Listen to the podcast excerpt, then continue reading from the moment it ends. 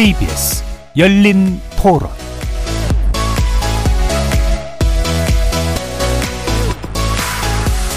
안녕하십니까. KBS 열린 토론 정준희입니다.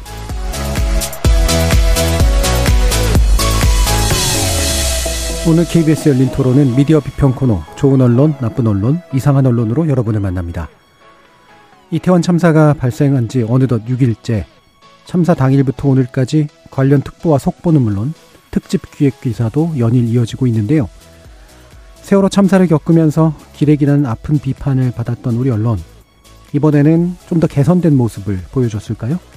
논논논 패널들의 눈으로 꼼꼼히 분석해 보겠습니다. 이어지는 2부에서는 이태원 참사에 관련된 외신의 유례 없는 관심에 주목하면서 관련된 외신 보도의 내용과 이에 대한 호응의 양상 등 중앙일보 제인텍, 체인텍 국제전문 기자와 함께 자세히 살펴보겠습니다. 희생자와 부상자, 더불어 그 가족들의 상처를 다시 들추는 일이 되지는 않기를 바라면서 스스로 아픈 회초리를 든다는 자세로 방송을 준비했습니다. 다시 한번 고인들의 명복을 빕니다. KBS 열린 토론 지금부터 시작합니다. 살아 있습니다. 토론이 살아 있습니다. 살아있는 토론, KBS 열린 토론. 토론은 라디오가 진짜입니다. 진짜 토론, KBS 열린 토론.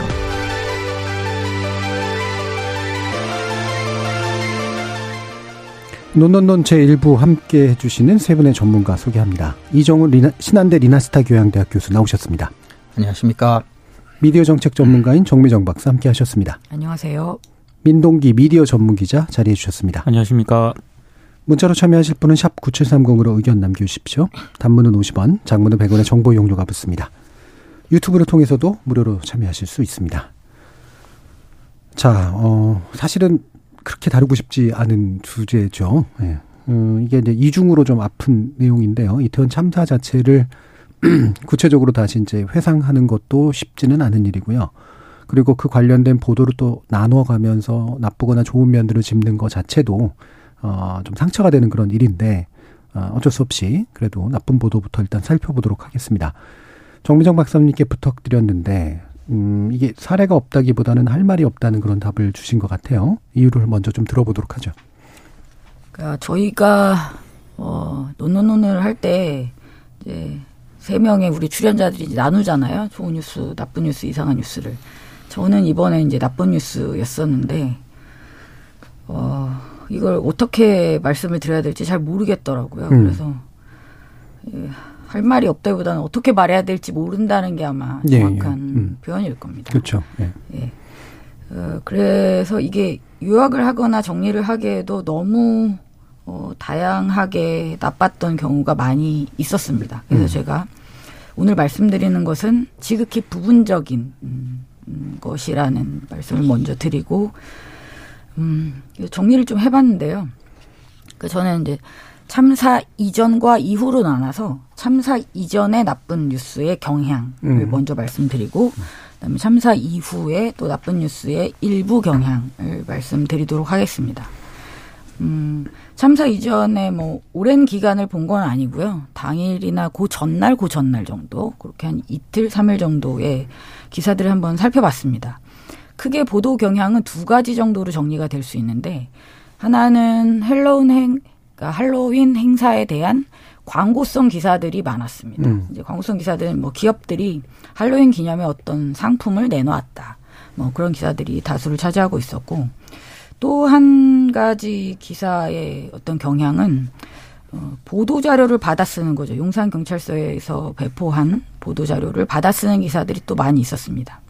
그래서 행사가 예정되어 있고 경찰서에서는 음, 행사 당시에 어떤 식으로 범죄를 단속할 것인지를 계획하고 있고 그렇게 해서 경찰 인력을 배치하겠다라고 한 보도 자료가 배포된 것으로 보이고 그것을 그대로 베껴 쓴 기사들이 다수 발견이 되었어요.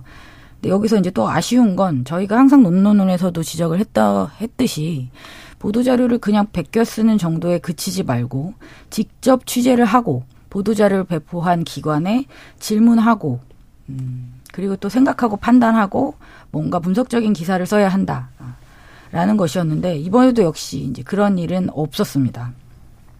사실 할로윈 행사는 해마다 이태원에서 어 뭐라고 할까 열렸던 이제 행사입니다. 많은 젊은 사람들이 뭐 꼭 젊다는 게 나이가 어린 것만 저는 포함된다고 생각하지는 않습니다만 많은 사람들이 음 분장을 하고 아니면 또한 즐기기 위해서 어, 참여했던 행사인데요. 해마다 있었지만 이제 코로나로 상당 부분이 축소되었던 부분들이 있었고, 그래서 올해는 이제 코로나에서 어느 정도 벗어났다고 생각되는 시점에 마스크를 벗고 다수의 대중들이 참여할 것이다라는 것들이 충분히 예상되었었습니다. 그러니까 많은 인파들이 몰려들 것이다라는 것이 이제 예상이 된 거죠. 그리고 이태원이라는 공간이 가진 어떤 특수성은 어, 잘 모르는 일이 아닙니다. 거기에 워낙 좁은 골목들이 많고 경사가 심하고 그렇죠. 뭐 이런 부분들도 다 충분히 예측 가능한 일이었죠. 그리고 또 좀 아까도 말씀드렸지만 코로나가 완벽하게 해소된 것은 아니지만 어쨌든 그 강력한 방역이 어느 정도 풀린 다음에 하는 거기 때문에 그런 어떤 시기적인 맥락을 고려할 때 다수의 인파들이 좁은 공간에 많이 몰려들 것이다라는 것이 저는 충분히 예측이 가능했다고 보는데요. 어, 여기에서 중심적으로 언론이 만약에 관심을 가졌어야 된다면 저는 그게 마약이나 범죄보다는 당연히 대중들의 안전이었어야 된다고 봅니다. 그런데 어떤 언론도 그 부분에 대해서 질문하지 않고 직접 취재하지 않고 음, 그렇게 보도자료만 받아 쓰는 수준의 기사들을 쏟아냈다는 것이 저는 이번 참사 이전의 보도 경향 중에 가장 나쁜 부분이었다라고 생각하고 있습니다. 네. 그러니까 문제의식이 없었다라는 것이죠. 해마다 치러지는 행사고 올해는 아, 간만에 사람들이 좀 많이 모이겠구나. 이상 이하도 아닌. 그다음에 정부에서 지자체에서 내지는 경찰 측에서 이 행사를 어떤 것을 중심에 놓고 준비했어야 된다라는 것에 대한 최소한의 어떤 관심조차도 없었다고 밖에는 저는 어, 해석하기가 어렵습니다. 그러니까 사실 그런 이야기들도 많이 있더라고요. 어떻게 이런 사고가 날 줄 알고 미리 대비를 하겠느냐라는 이야기들도 많이 있는데요. 어, 그렇다고 보기에는 이 행사는 어, 많이 좀 컸죠. 그리고 이례적인 행사잖아요. 최근에 이런 식으로 사람들이 이렇게 좁은 공간에 한꺼번에 모여서 어, 즐기는 행사가 거의 없었기 때문에 저는 충분히 준비를 했었어야 된다고 생각하고 있습니다. 예, 일단 사전은 그렇고요. 네, 요거 요거 먼저 좀 약간 간단히 얘기하고 또 사후 문제를 좀 아, 짚어보면 좋을 것 네. 같은데요. 어, 사실, 그러고 보니까 이 지적을 해주셔서, 뭐, 사실 뭐, 그냥 할 수 있는 또 지적일 수도 있겠습니다만, 기존의 불꽃 축제라든가, 그때는, 어, 약간 뭐, 그 사람이 너무 많이 모이는 거 아니야? 라고 하는, 음, 그런 이야기들도 좀 있었던 보도가 있었던 걸로 기억나고요. 특히 이제 BTS 공연을 부산 인근에서 하려고 했을 때 그 공연장이 적합하냐 이러면서 안전 문제 있지 않느냐 뭐 이런 식으로 돼서 결국은 취소됐던 그런 기억도 있는데 장소가 변경이 됐죠. 그렇죠. 부산 BTS 예. 행사 같은 경우도 사실 제가 그 얘기도 말씀드리고 싶었던 음. 게 그때도 안전 문제가 굉장히 강력하게 제기가 됐었어요. 예. 근데 그때는 누가 제기를 했냐면 결국 아미들이 제기를 한 거예요. 예, 예. 그러니까 주최 측도 그다음에 부산시 쪽에서 그러니까 지자체에서도 경찰 측에서도 미리 준비를 해서 장소를 옮기고 안전 인력을 배치한 것이 아니라 대중들이 먼저 커뮤니티를 통해서 강력하게 문제 제기를 하면서 이 항의가 너무 커지다 보니까 네. 행사 장소를 바꿨고 이제 10만을 목표로 계획했던 행사가 5만으로 줄여졌고 경찰 측에서도 뒤늦게 이제 수천 명의 경찰을 또 배치하게 됐고 근데 또 문제는 그렇게 해서 행사는 큰 사고 없이 끝나긴 했습니다만 참여했던 그 참여자들이 나중에 후기를 올린 블로그나 여러 가지 인터넷상에서의 글을 보면 안전 인력이 충분하지 않았고 굉장히 위험한 경우가 많이 있었다는 후기들이 네, 네. 다수 발견이 되고 있습니다. 음, 네. 그렇죠. 그게 기장에 있던 공장터인데 이게 약간은 저기 부산 쪽에 그러니까 부산 그 시 쪽에서 원래 좀 강조했던 곳인데 여기에 대한 항의들이 꽤 있었죠. 그래서 네. 아시아드 경기장으로 이제 변경을 해서 치러지긴 했는데 원래 공연 장소가 출입구가 하나라는 문제 제기가 있었기 때문에 그렇죠. 결국 받아들여졌던 것 같아요. 근데 뭐 어쨌든 이런 것들은 다 개활지거나 어 그래도 비교적 뭐 좁은 것이 적은 건데도 그래도 출입구 문제라든가 이런 것들은 지적이 됐고 반영이 됐던 것 같은데 그죠? 이번에는 물론 어, 주최 측이 있는 행사는 당연히 아니었었습니다만 충분히 더 위험할 만하다라는 예측들은 할 수 있었던 바로 전례하고 비춰봤을 때도요 그런 것들이었다 이거죠. 자, 그럼 또 사후 문제 짚어볼까요? 어, 일단 음, 참사 이후에 어, 심각한 문제들이 뭐 한두 개가 아니라서 제가 다 네. 말씀드리기는 힘들 것 같습니다. 저는 정부가 대처하는 모습에 대해서 그 어떤 언론도 비판적인 입장을 가지고 그 반응을 보도하지 못했던 것. 음. 시 가장 큰 문제였다고 생각합니다. 이것은 저희가 이후에 논논논 이렇게 진행하면서 계속 얘기를 할 거기 때문에 제가 굳이 사례를 들지는 않겠습니다. 예. 그리고 제가 볼 때 가장 가장이라고 말씀드리기 좀 그러네요. 어쨌든 또 그만큼 또 나빴던 보도라고 보는 것은 시민들이 시민들로 하여금 그러니까 국민들로 하여금 서로 혐오하게 만드는 보도들이 너무 많았다라는 부분을 반드시 지적하고 싶습니다.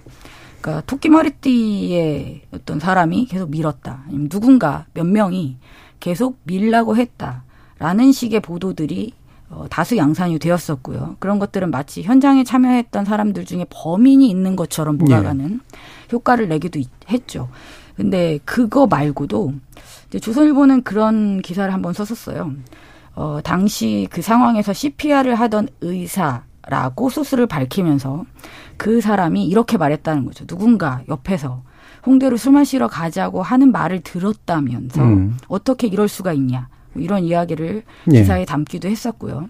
그다음에 또뭐 그 사망자들, 희생자들 의 사진을 누군가가 찍고 있었다라는 확인되지 않은 커뮤니티발 그런 소수의 일탈적인 어떤 강, 강한 어떤 표현들 그런 네. 것들을 또 있었는지 없었는지도 저희는 확인하기가 힘들지만 음. 어쨌든 그런 것들을 일반적인 경향인 것처럼 보도하는 경우가 많이 있었습니다.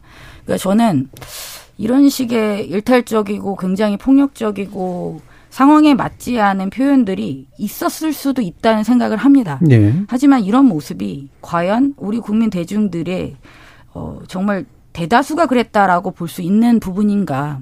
그거는 이제 극히 일부이며 어디에나 존재할 수 있는 아주 일탈적인 소수의 음, 발언일 수 있다라는 생각이 듭니다. 그렇다면 이렇게 어떤 정보값도 가지고 있지 않고 뉴스 가치도 없는 이런 기사들을 왜 지속적으로 다수 보도하는가?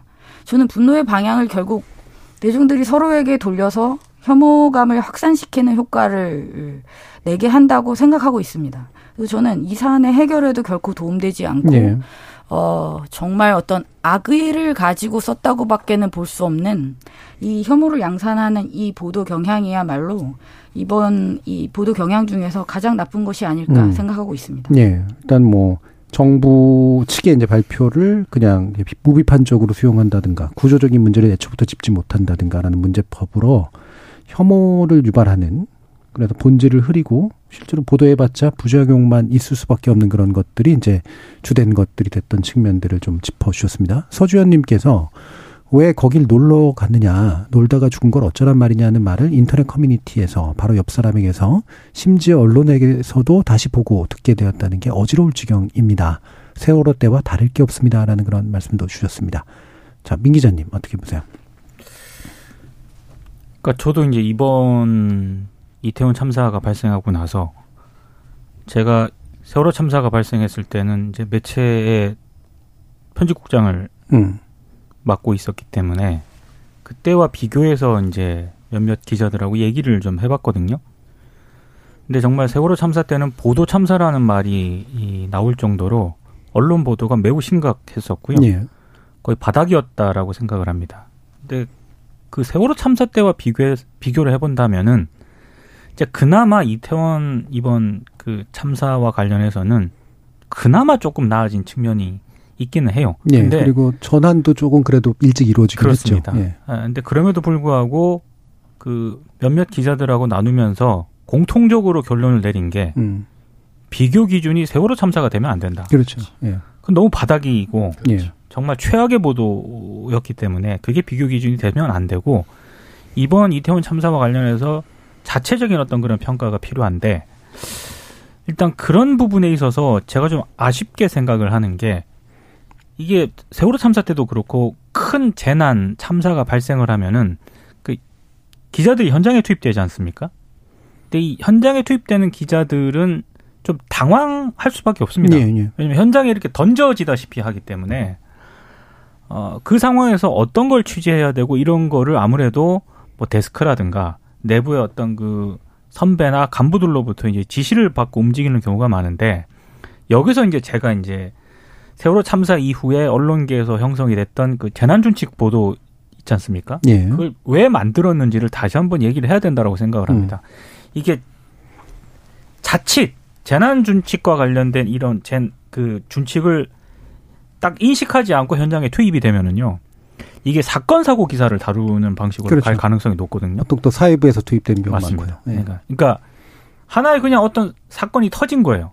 근데 이게 재난 상황이라는 거를 현장에 있는 기자들에게 데스크나 그 언론사 내부에서 이걸 숙지를 시키지 그렇죠. 않으면은 정말 정제되지 않은 그런 취재의 내용들이 막 올라오게 되고요. 예. 이걸 그냥 종합해서 내보내게 되는 그런 어 좀 이렇게 되면 뭐 과오라고 할 수도 있고 보도 참사라고 할 수도 있고 예. 예. 어, 좀 내보내지 말아야 되는 어떤 그런 내용들이 여과 없이 내보내는 그런 비판을 받을 소지가 굉장히 많거든요. 예. 그러니까 이번에도 나중에 가면서 조금 나아지긴 했습니다만 참사가 발생했을 당일 그리고 한 며칠 동안은 예. 상당히 그런 보도들이 좀 눈에 많이 띄었고요. 그 얘기는 무슨 얘기냐면은 언론사 내부에 있는 데스크들조차도 이태원 참사를 어떤 재난 상황, 참사라는 거를 인지하지 못했던 게 아닌가. 예. 좀 그런 측면에서 좀 여러 가지를 생각하게 됐습니다. 예. 저도. 대부분의 그 제가 보기에는 이걸 정확히 이 시점으로 특정할 수는 없습니다만 그래도 전반적인 보도 경향이 재난 위주의 보도로 좀 바뀐 건 112 신고가 맞습니다. 묵살됐었다라는 사실 너무나 명백한 사실이 나오면서였던 것 같아요. 그 얘기는 결국은 그 전까지는 정부 책임론이냐 아니냐의 문제를 가지고 물타기를 하건 또는 비판을 하건 간에 그 문제 이슈로 중심으로 가고 정보도 없으니까 주로 선정적인 영상이라든가 제보자나 목격자의 이야기를 뭐 그것도 익명화 시켜 가지고 보도하는 이런 양태들이 많이 지배적이었던 것 같아요. 이를테면 현장에서 어떤 사고를 취재 이번 이태원 참사 관련해서 현장 기자들이 취재라고 보고를 할 때 데스크들이 숙지를 시켜야 되거든요. 음. 이번 재난 상황이기 때문에 어떤 어떤 것들에 대해서는 취재를 할 때 굉장히 조심해야 된다. 예. 그러면서 이미 세월호 참사 이후에 만들어진 준칙도 있고 그런 거를 다시 한번 숙지를 시켜주면서 나중에 그게 일차적으로뭐 기사가 올라오더라도 데스킹 차원에서 그런 부분에 대해서 다시 한번 세심하게 다듬는 그런 노력이 좀 필요했었는데 예. 지금 정준희 교수님이 말씀하신 것처럼 흔히 말해서 그 녹취록이 공개가 되기 전까지는 음. 되게 우왕좌왕했던 것 그랬죠. 같습니다. 예. 예. 예. 이정훈 교수님. 어, 일단 좀 마음이 많이 무거운데요. 어, 그 8년 전이었죠, 세월호 예. 참사가 8년 전이었고, 그때는 우리 좀민 기자님 방금 말씀처럼 그때는 뭐, 뭐 비판조차도 사치일 정도로 뭐 참담한 어, 수준이었고, 그거에 비하면 저도 어, 이번 보도는 좀 상대적으로 그래도 조금 나은 면이 있다는 건 저도 인정을 합니다. 하지만 말씀처럼 비교 대상이 그게 되어서는 안 된다는 점이 이제 분명히 있는데 그럼에도 불구하고 좀 반복되는 부분들은 좀 확실히 있는 것 같고요. 그리고 그때랑 지금이랑 제가 이제 조금 느끼는 그큰 차이점은 그때는 어떤 전반적으로 좀 수준이 좀 많이 낮은 상태였던 것 같아요. 재난을 보도하고 취재하는 그 역량 자체가 기본적으로. 근데 이번에는 뭐 세월호 이후로 그거보다 조금은 나아졌다고 하지만 이번 보도에서는 저는 눈에 띄는 게 꼭 뭐 정파적 뭐 어떤 이러기보다는 하여튼 이 사 태나 사건을 바라보는 입장이 좀 갈라지는 것에 의해서 좀 보도의 경향이나 예. 보도의 성격이 좀 많이 갈리는 그래서 어 아주 바람직하게는 어 기자에게 어 냉철한 관찰자 입장을 뭐 요구하지만 그게 사실 어렵다면 어좀 감수성이나 정서적인 어떤 공감 같은 거라도 좀 있으면 있었다면. 고마울 텐데 예.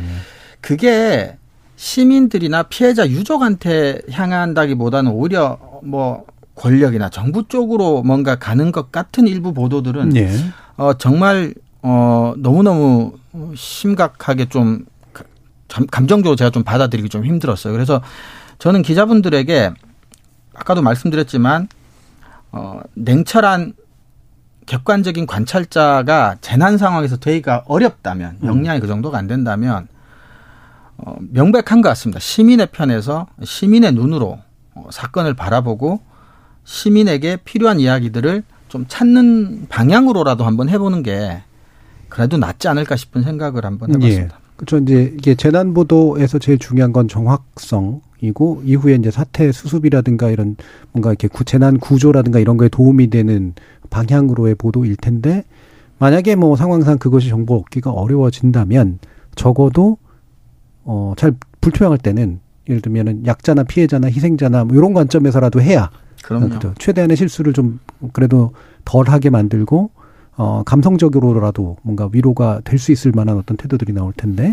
그 부분을 전환시키는 게 좀 어려웠었던 것 같아요. 사실은 이제 결과물 보도만을 놓고 보면은 세월호 참사 때와 비교해서 조금 나아지긴 했는데 예. 제가 어떤 한 장면을 보고서는 아 취재 현장에서는 전혀 나아진 게 없구나라고 음. 생각을 한 장면이 있습니다. 참사가 벌어진 게 10월 29일이잖아요. 10월 30일 날 용산 소방서장이 기자들 앞에서 브리핑을 하거든요. 근데 그 용산 서, 소방서장한테 기자 일부 기자들이 질문을 하는데 저로서는 도저히 이거 납득할 수 없는 질문을 합니다. 이를테면 그게 이제 특보 체제로 방송이 될 때 그대로 방송이 된 음. 적이 있거든요. 마약이라든가 가스 누출 연관성은 없느냐? 음. 클럽 지하에서 피해자가 발견됐다더라. 어떻게 되냐? 왜 사전에 인원 통제가 안 됐느냐? 신원 파악이 왜 안 되고 있느냐? 뭐 이런 질문 정도는 할 수 있다라고 보는데 용산 소방서장이 너무 기자들의 질문이 그쪽으로 이제 쏠리다 보니까 지금은 인명 구조하고 사태 수습에 좀 전력을 기울여야 된다. 이렇게 얘- 얘기를 하거든요. 예. 근데 그럼에도 불구하고 기자들은 앞에 제가 소개했던 그런 질문을 계속 쏟아붓습니다. 그러니까 이제 기자들이 원하는 대답이 안 나오는 거잖아요.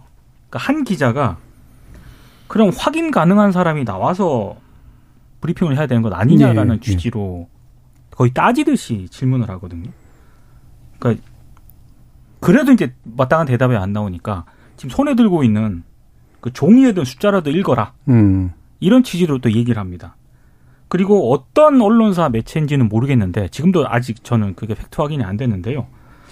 공무원들 관등 성명을 불러달라 음. 이렇게 얘기한 기자도 있었습니다.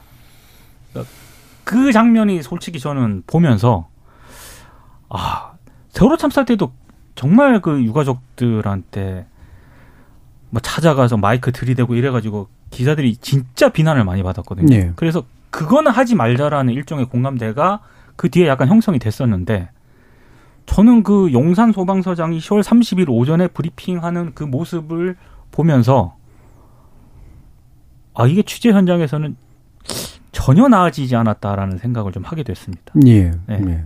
사실 그 소방대원들은 가장 나중에 뭔가 이제 구조하고 수습할 수밖에 없었던 분들이고 어 그거를 또 브리핑하는 분이 사실 거의 최초는 그분이었던 네. 거잖아요. 어. 손 떠는 장면 이게 네. 또 사실 굉장히 인상적이기도 했는데 가장 고생하게 만들고 어떤 면에서 보면 이제 물론 정보를 얻어내야 되긴 하지만 좀 과한 그런 압박 취재 같은 것들도 좀 있었던 면도 있고요.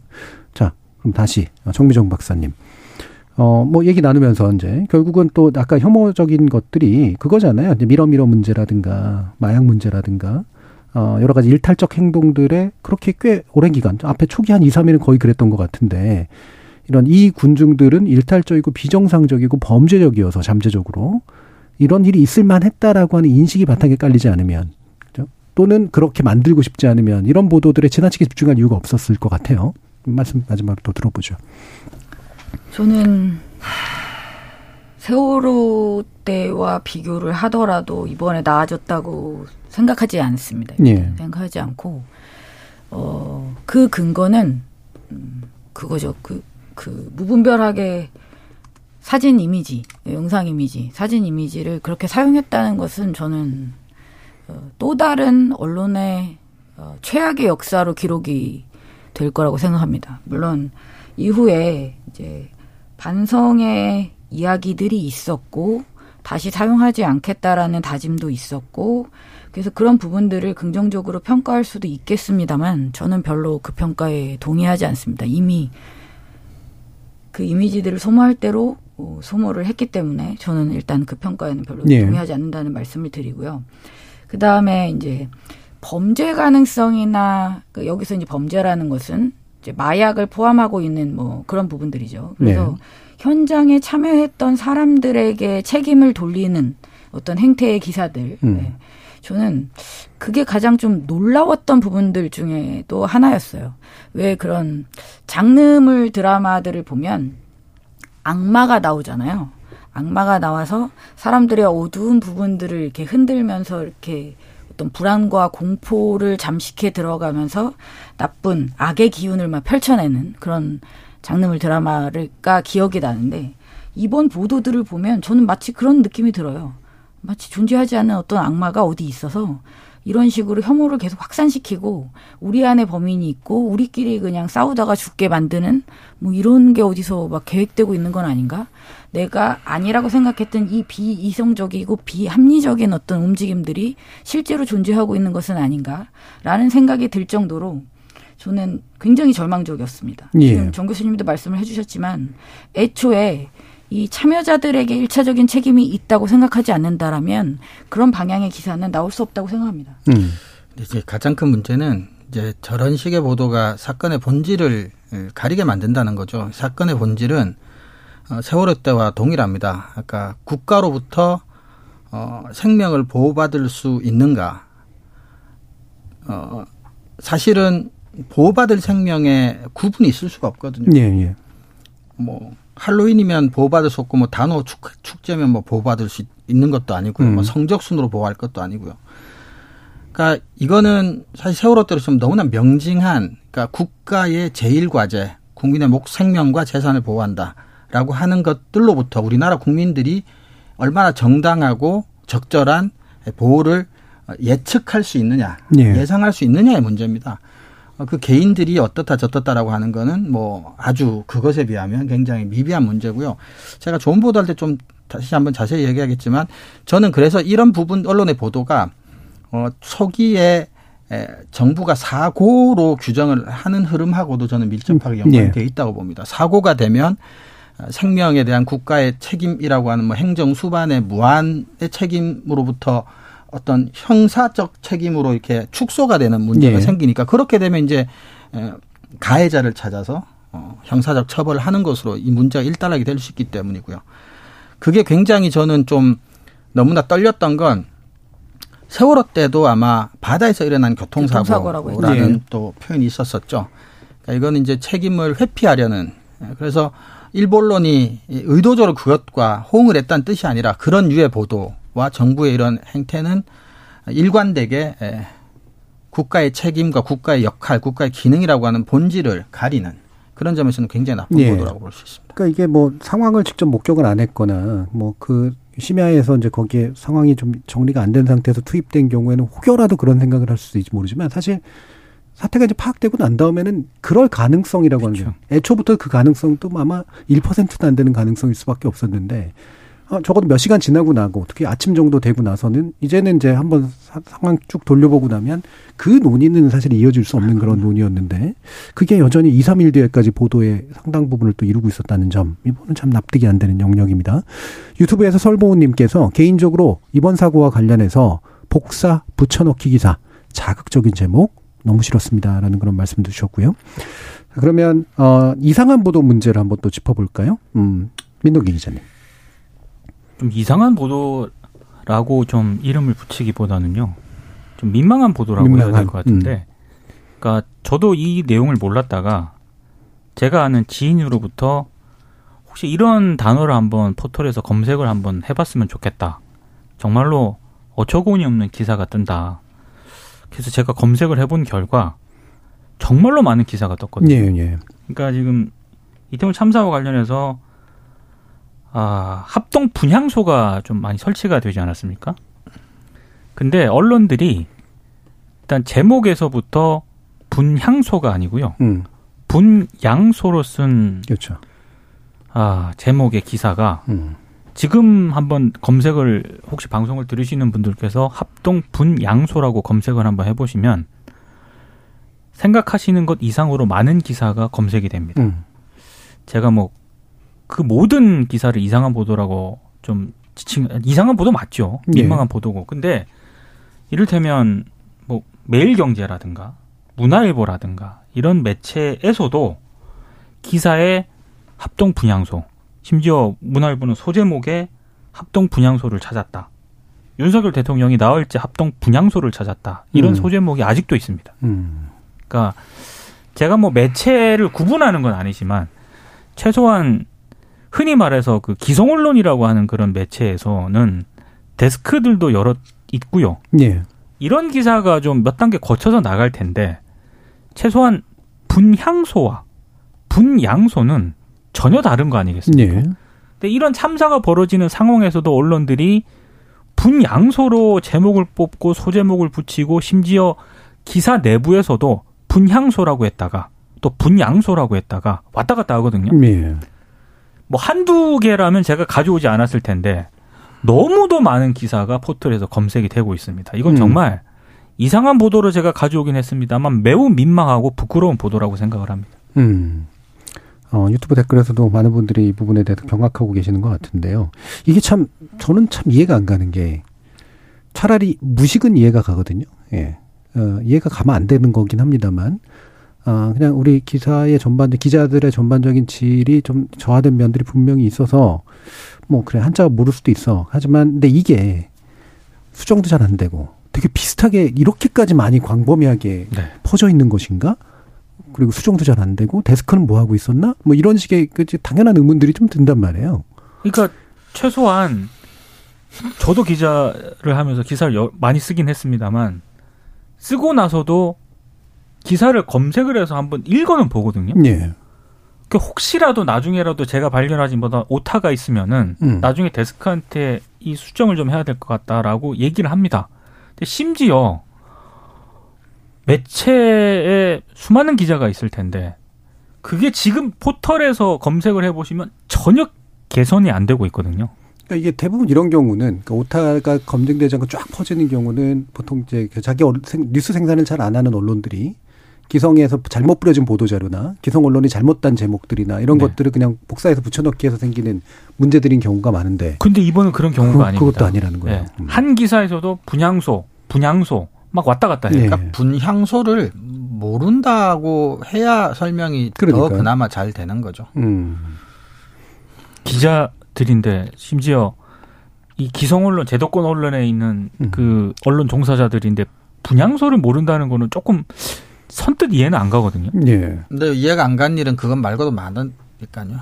많았고. 그러니까 이제 합리적 설명이 잘 안 돼요. 여러 가지 돼요. 면에서. 예. 그러니까 뭐 기- 제가 말씀드렸던 것처럼 보통 그냥 그냥 카피해가지고 집어넣는 일들이 많았던 경우들의 흔히 흔한 건데 이거는 작성한 기사 안에서도 이렇게 다르게 나타난다라고 하는 건 대체 어떤 일일까? 심지어 싶어요. 이거는 수정도 쉽거든요. 예. 네. 그 수정이 안 된다는 것도 그래요. 바로 붙이면 네. 되는데. 음. 아는데 오타였으면 수정을 하겠죠. 그렇죠. 수정을 안 하는 것도 오타인지, 그러니까 잘못 쓰여진지 모른다면 오히려 뭐 이해가 좀 더 되는 현상. 음. 아.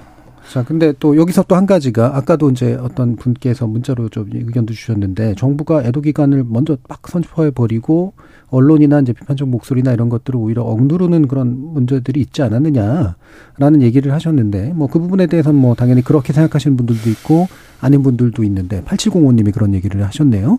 근데 이거하고 연관해서 좀 더 심각한 문제는 어, 경찰의 언론 통제 정황, 이뭐 통제까지는 아니긴 합니다만, 언론의 동향 파악을 해가지고, 정부에 참 그렇게 바쁘고 정신 없을 때에, 예를 들면 정부 책임론 부상 우려라든가 뭐 이런 식의 이제 그 문건이 나온 거란 말이에요. 여기에 대해서 또 이제 언론 노조가 성명서를 내기도 했죠. 어, 비판을 하는 성명서를 냈는데, 정민정 박사님 이 부분 언급해 주시죠. 네. 경찰청의 10월 31일자 정책 참고 자료인데요. 여기 이제 PD 수첩이 일단 등장을 합니다. 그래서 MBC PD 수첩 등 시사 프로그램들도 심층 보도를 준비 중이어서 정부 책임론이 부각될 소지가 있다. 그러면서 이태원 사고 정부 책임 관련 보도량이 10월 30일 자정부터 오후 1시까지 사이에는 9건에 불과했는데 오후 1시부터 저녁 8시까지는 108건으로 대폭 증가했다라는 표현이 이제 있습니다. 예.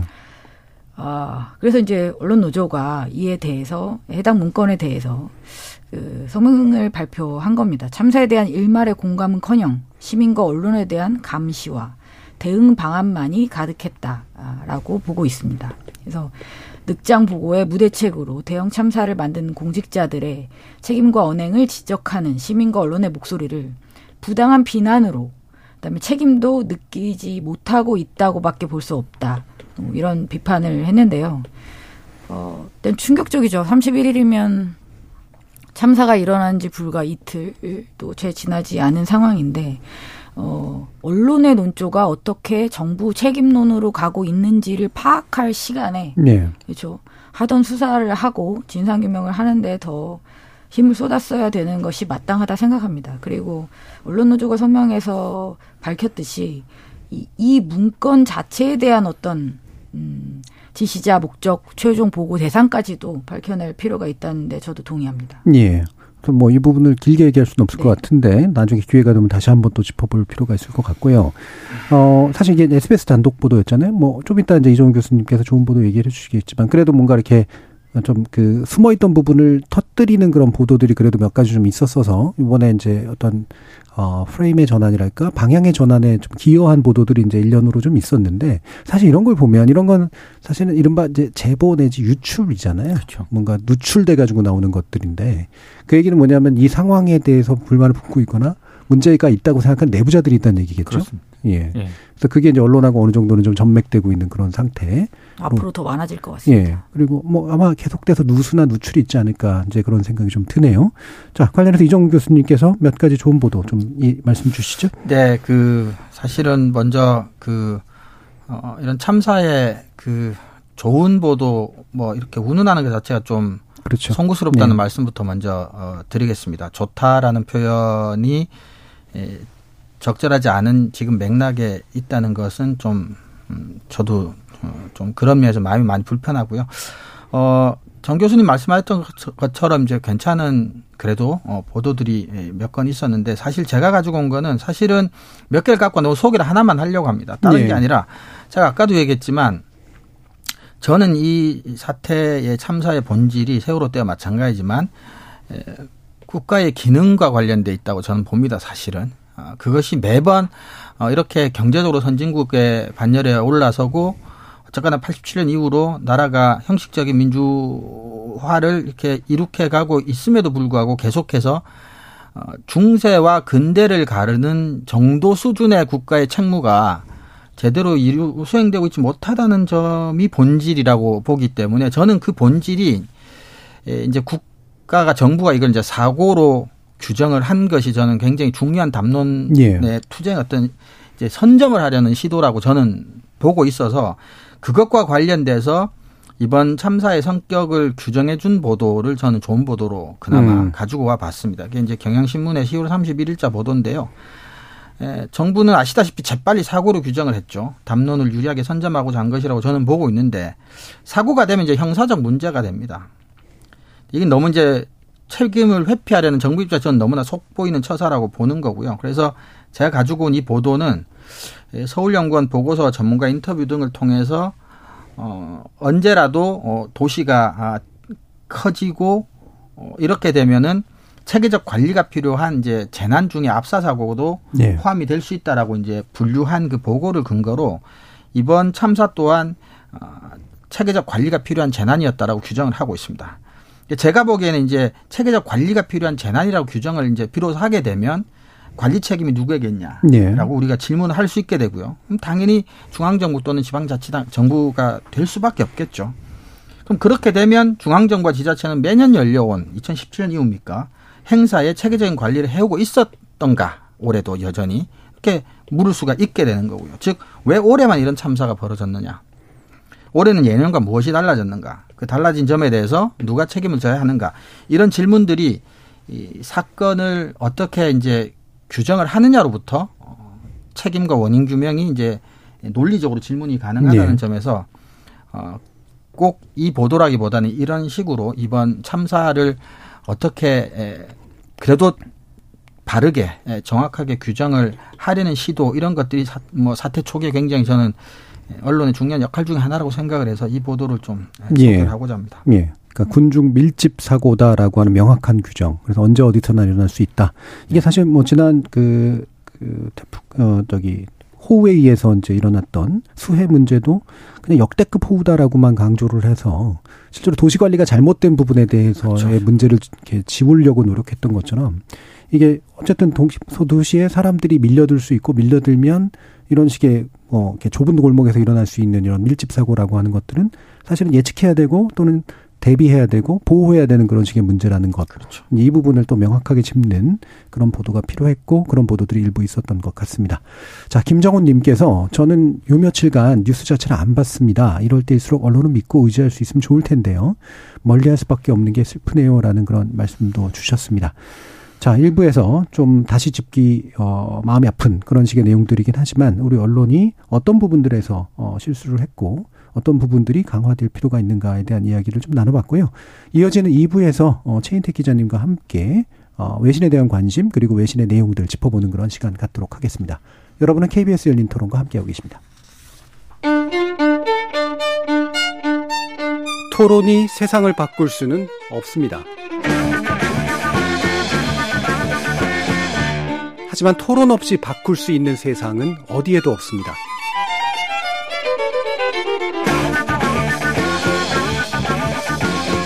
세상의 선한 변화를 갈망하는 당신. 정답이 아니라 질문의 힘을 믿는 당신. 우리 KBS 열린 토론에서 만납시다.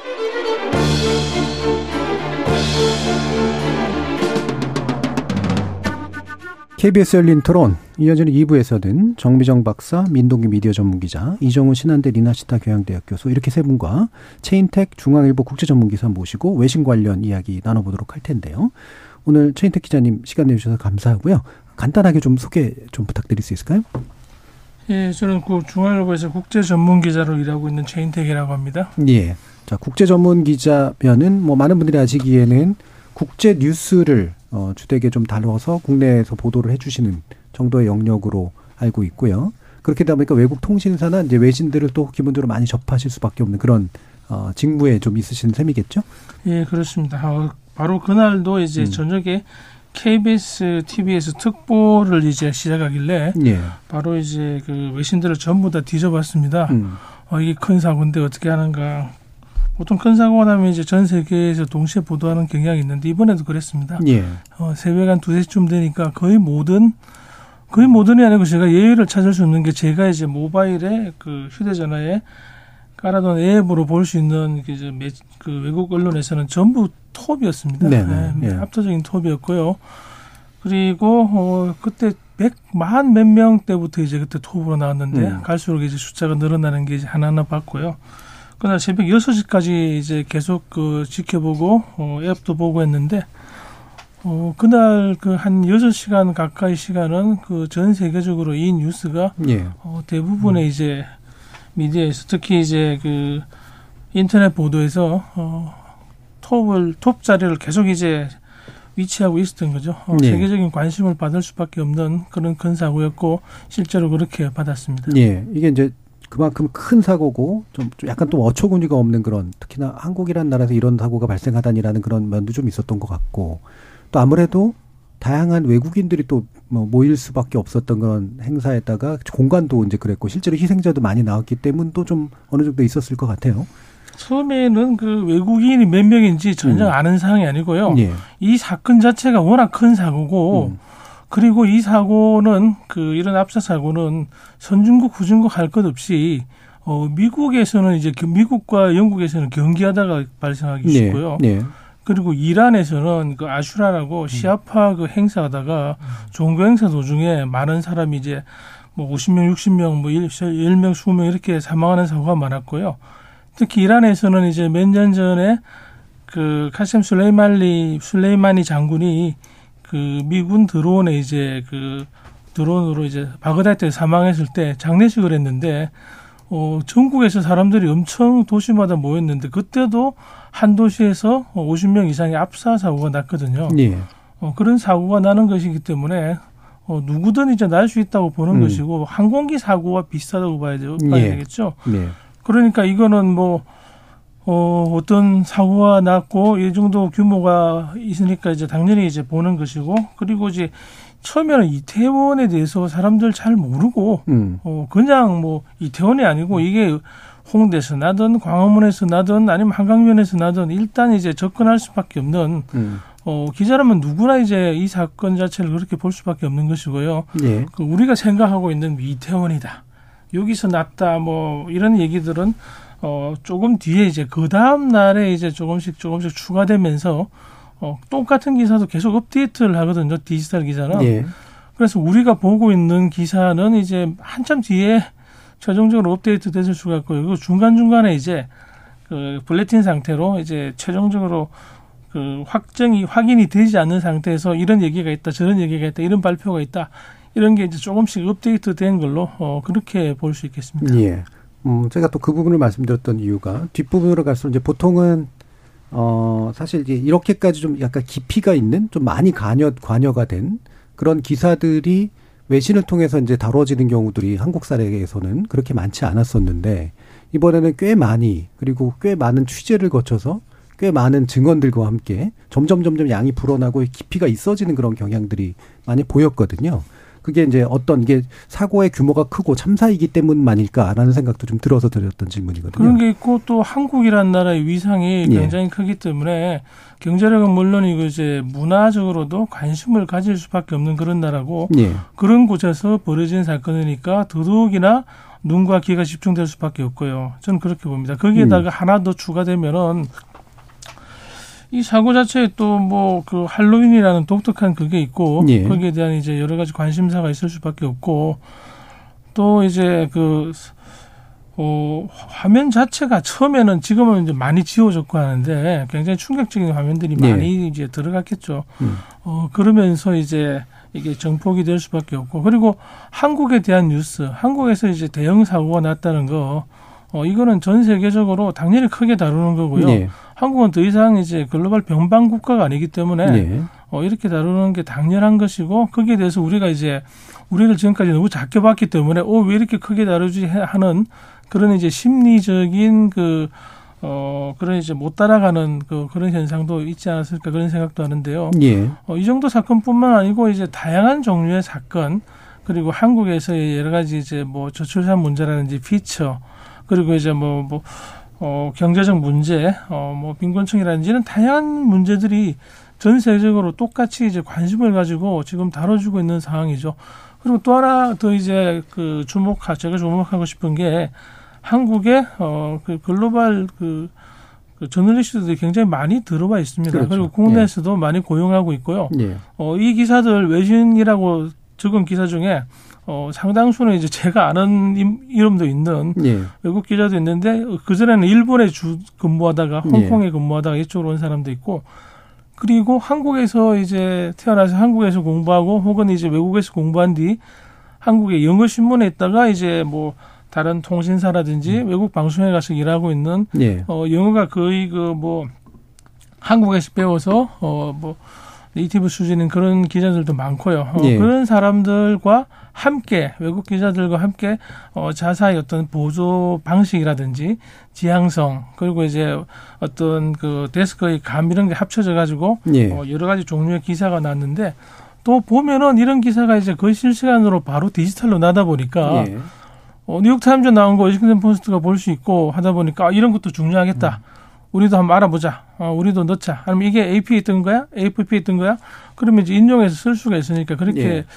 했던 것 같고요. 그리고 몇몇 그 방송들은 현장에서 이제 그 생중계도 시도했고 저도 봤는데 어, 한국인들이 거기서 빠져나와서 혹은 이제 근처에 있던 한국인들이 그게 되고 이제 이야기를 아주 잘 했습니다. 어, 외국인들도 얘기를 했고 한국인들도 이제 그 영어로 얘기하는 걸 들었는데 어, 아주 생생하게 이제 예. 전 세계로 바로 음. 중계가 된 거죠. 예. 그래서 한국 사정을 충분히 알고 있는 음, 파견된 기자건 또는 한국 출신의 어떤 이제 저널리스트군 간에 그리고 데스크에 대한 관심, 어, 그리고 사안이 가지고 있었던 중대성 이런 것들이 이제 다 결합돼 가지고 어, 심도 있는 그런 보도들까지 또 이어지는 그런 경향이 나타났는데 어, 다른 세 분께도 그냥 짧게만 좀 여쭈면 나름대로 주목했던 외신 보도라든가 눈에 띄는 게 좀 있으셨는지 민 기자님은 어떠세요?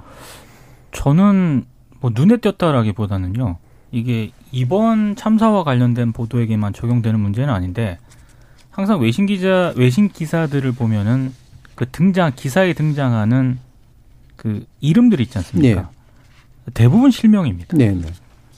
그러니까 이번에도 마찬가지로 어, 이태원 참사 당일이라든가 현장에 있었던 사람들의 멘트를 인용을 하는데 아주 구체적으로 실명을 통해서 이제 인용을 하거나 이렇게 보도를 하는데 국내 언론들은 아직까지도 이제 익명으로 많이 보도를 하거든요. 음.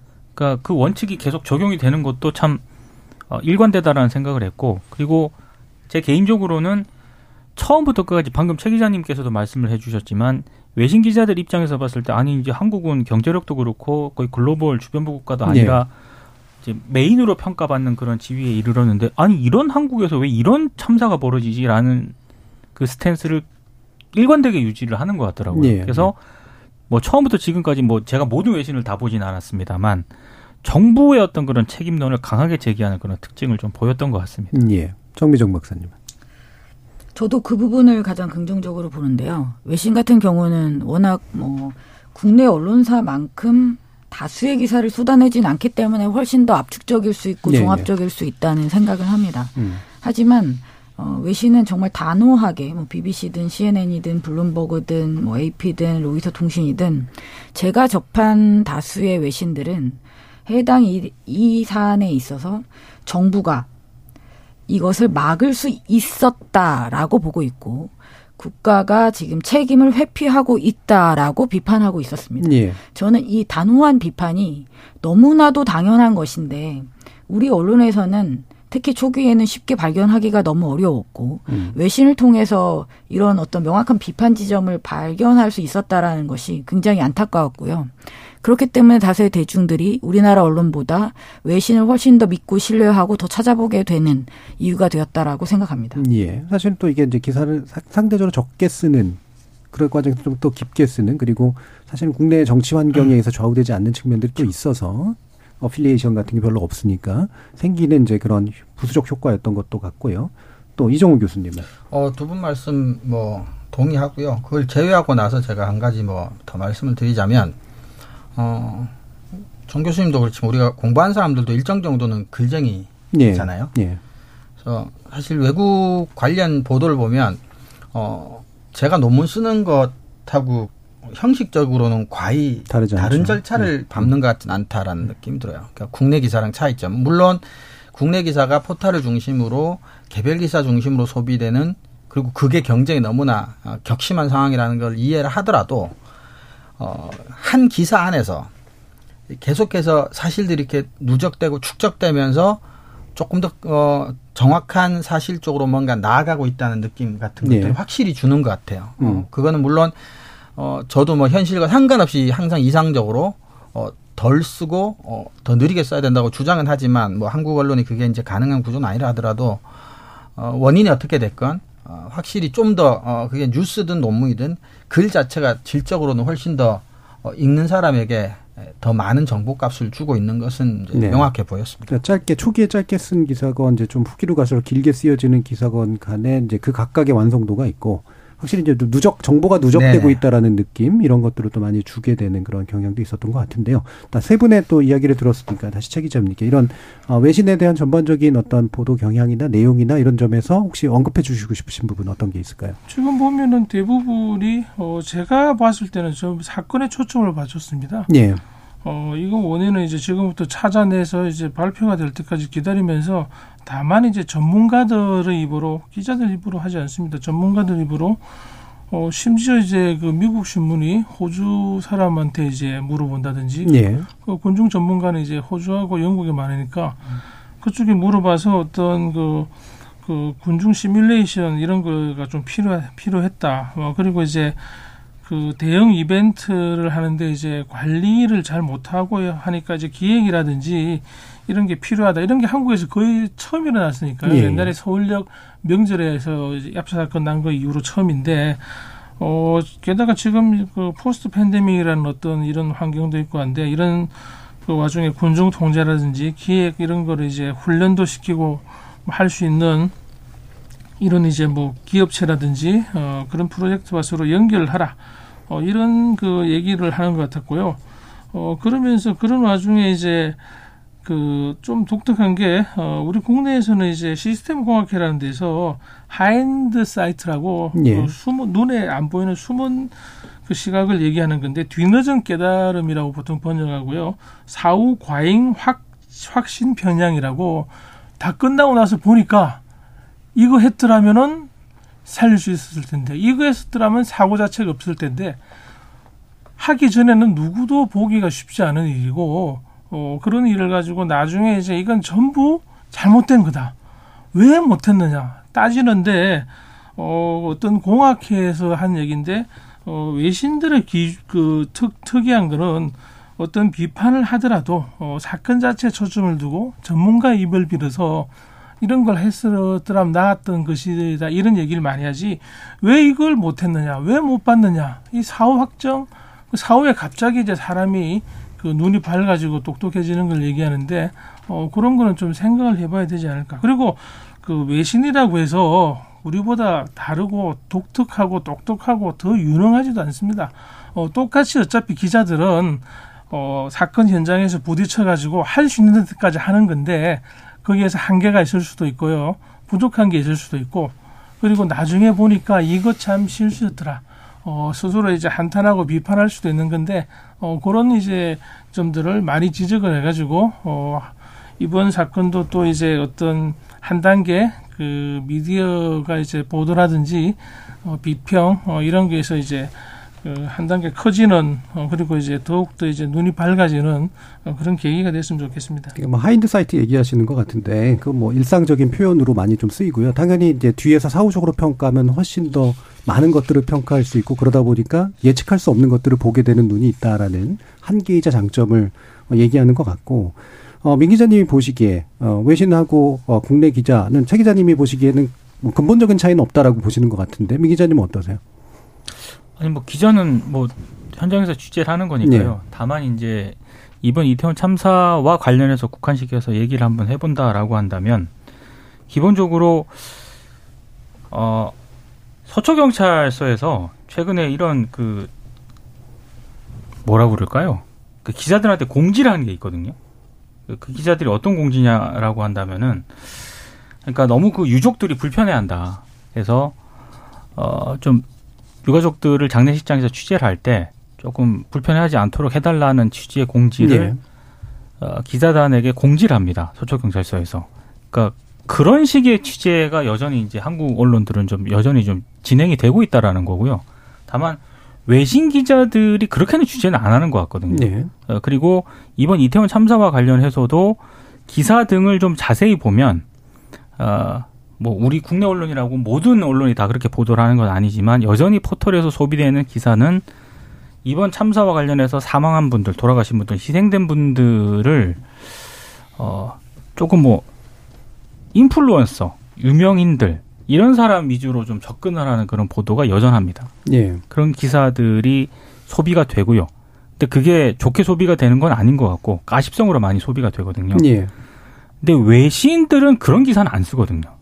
그러니까 그런 측면에서는 조금 음, 좀 평가가 좀 다른 대목이 있을 것 같습니다. 예. 자, 그럼 요거 하나 또 짚어보도록 하죠. 국내에서 이제 외신 인용 보도들 많이 쓰는데 요번에 인용 보도가 나온 내용 가운데 월스트리트 저널 기사를 인용해서 아이들이 사탕 얻은 헬로윈 한국선 클럽 가는 날 됐다.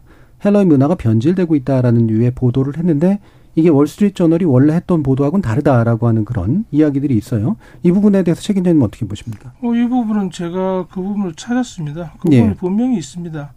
어, 한국에서는 할로윈이 그 애들에게 사탕 주는 그런 이제 그 명절로 그 축하되지 않고 있다. 어, 20, 20대 혹은 뭐 그런 이제 파티 좋아하는 사람들이 어, 최근에 할로윈을 클럽 가는 행사로 이제 만들었다. 어, 뭐 옷을 입고 이제 여러 가지 이제 네. 장식을 해서 가는 그런 행사를 만들었다. 이렇게 해서 어, 이게 그, 그날 월스트리트 저널에 이제 그 미동부 시간, 어, 자정 조금 넘어서 어, 00시 15분에 떴고요. 이게 한국 시, 그러니까 한국 시간으로 이제 그 오후, 오후 1시 15분에 뜬 거고, 이게 연합에서 어, 여러 가지 이제 그 외국 보도들을 전하면서 맨 마지막에 한줄 어, 똑같은 문장으로 해서 15시 3분에 이제 또 있습니다.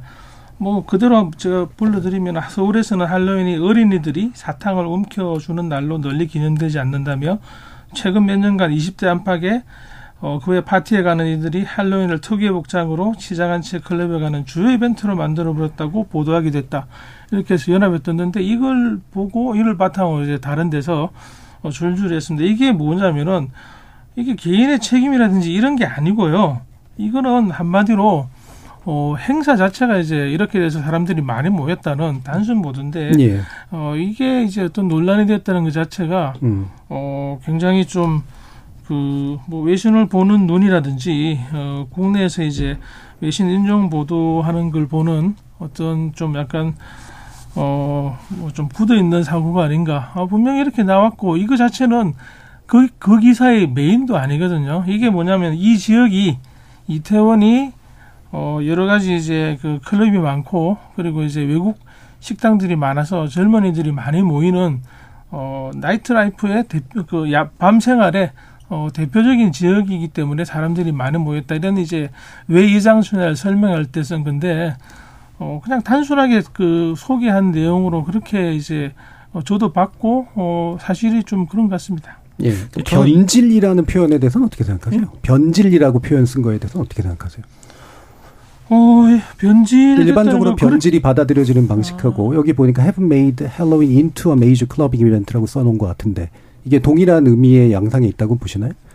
변질이 아니고 어, 여기서는 그 미국에서는 사실은 미국에서도 할로윈에 애들 사탕 주는 날로 받아들이는 그런 중소도시라든지 어떤 공동체가 있고 주택이 있는 그런 지역이지 뉴욕이라든지 뭐 그런 대도시에서는 이 헬로윈 분장하고 온 동네 돌아다니는 겁니다. 저도 그렇죠. 이제 런던에서 살면서 보니까 어 거기도 이제 그냥 헬로윈은 파티하는 날이에요. 어 그리고 집집마다 가가지고 사탕 달라고 할 수도 없죠. 한 층에 띵동하면 거기 이제 뭐 여덟 명이 살고 그러는데 어 그러니까 그러기 제 질문은 우리나라 네. 언론들이 은근히 이 보도들을 인용해서 많이 했는데, 그러니까 변질이라는 단어를 써가면서 이야기하는 어떤 나름의 이 기사 월스트리트저널에서 중요한 포인트라고 본 부분이 왜 이거고 이걸 왜 변질이라는 방식으로 보도를 했을까 이 부분에 대한 의문이거든요.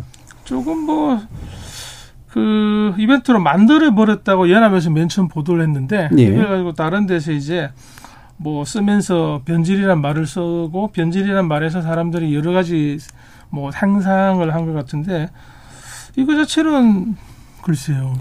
저는 좀, 저도 그렇게 이제 보고는 아닌 것 같습니다, 제가 생각할 이 때. 기사를 보면서 제가 들었던 생각은 기자들이 다 그렇다고는 볼 수 없겠지만 예. 한국 언론의 어떤 할로윈에 대한 어떤 그런 편견 이런 시각들이 좀 이 기사를 통해서 반영이 된 게 아닌가 음. 저는 약간 좀 의심을 하고 있습니다. 그러니까 예. 할로윈이라고 하는 게 그냥 방금 최 기자님이 말씀하신 것처럼 외국 같은 경우는 그냥 일종의 뭐, 뭐 그런 거지 않습니까? 근데, 어, 우리 언론의 뭐, 고정적 시각이라고 얘기는 못 하겠지만, 할로윈이라는 그런 거에 대해서 굉장히 좀, 좀안 좋은 시각들이 이미 좀 편견에 좀 반영이 됐고, 음. 그런 거를 이런 기사를 통해서 좀 왜곡에 가까운 논란을 좀 빚어진 게 아닌가. 저는 기저에 그게 좀 깔려 있다고 생각을 하거든요. 글쎄요. 저는 그 한국 언론이 할로윈에 대해서 그렇게 부정적으로 지금까지 보도해 왔다고 생각도 하지 않고요. 저는 벌써 이제 그 우리 팬데믹 되기 전에 몇 년 전에 뭐 아침 뉴스 시간 가서 지금 뭐그 할로윈이라고 사람들이 뭐 많이 모여가지고 하는데 뭐 그런 거 할 때 어, 이태원에서 무슨 행사가 벌어지는 건지 그걸 어떻게 이제 그 소비하고 소모하고 즐기는 건지 그런 얘기도 이미 했거든요. 그때 이제 뭐 어떤 기독교 단체라든지 이런 데서 어, 항의한 적도 없었고요.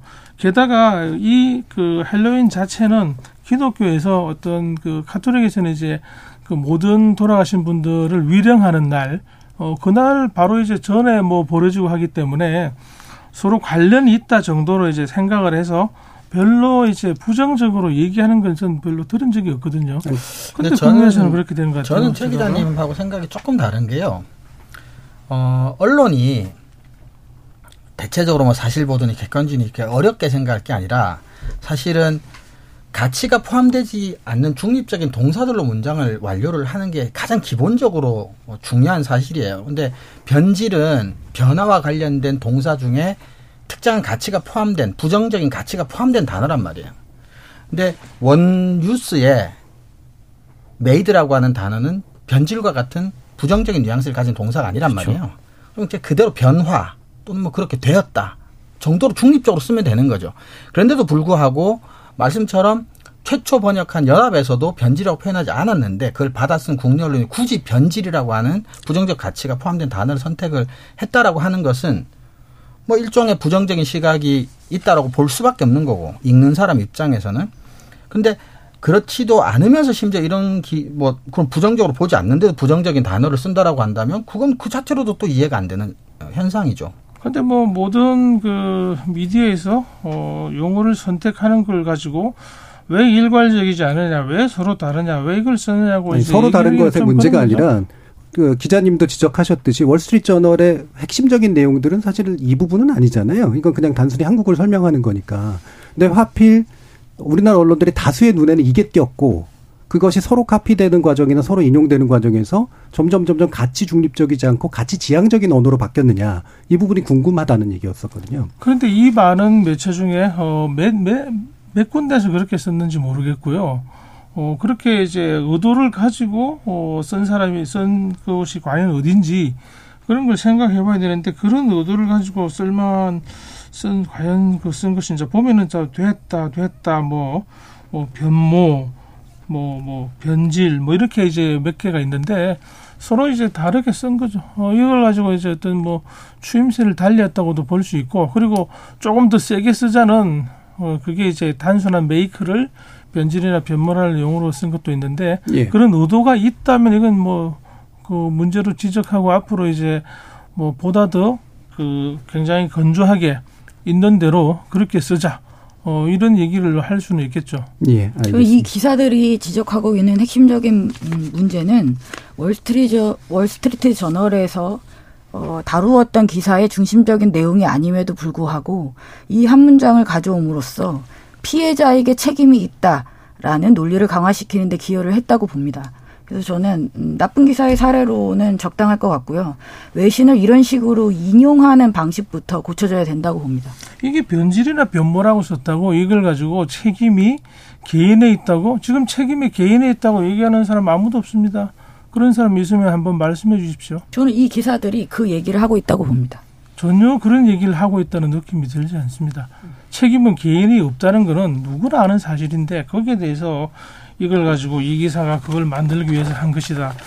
그렇게 하는 것 자체가 괜한 그 오히려 오히려 그런 쪽에 대해서 어, 문제를 분란을 만드는 게 아닌 그런 생각이 듭니다. 변질이... 진실은 진실은 분명히 있는데 아무도 모욕하고자 하는 생각이 없는데 거기에 대해서 그쪽이 그런 이제 함의가 있다 그런 의도가 속에 보인다 이렇게 얘기하면 이건 정말 관심법이 아닌가 생각이 듭니다. 근데 굳이 변질이라는 거를 그렇게 했다고 하는 것 자체가 좀 이해는 안 됩니다, 상식적으로. 예, 알겠습니다. 예, 뭐 가치 중립적이라고 여전히 판단하시는 것 같고요. 가치 지향적이라고 판단하시는 부분이 있고 해서 이 두 부분은 가치적으로 뭐 예, 예 다르다고 판단하는 것으로 일단 정리하도록 하겠습니다. 자, KBS 열린 토론 오늘 순서가 시간이 다 돼가지고요. 이것으로 모두 마무리하겠습니다.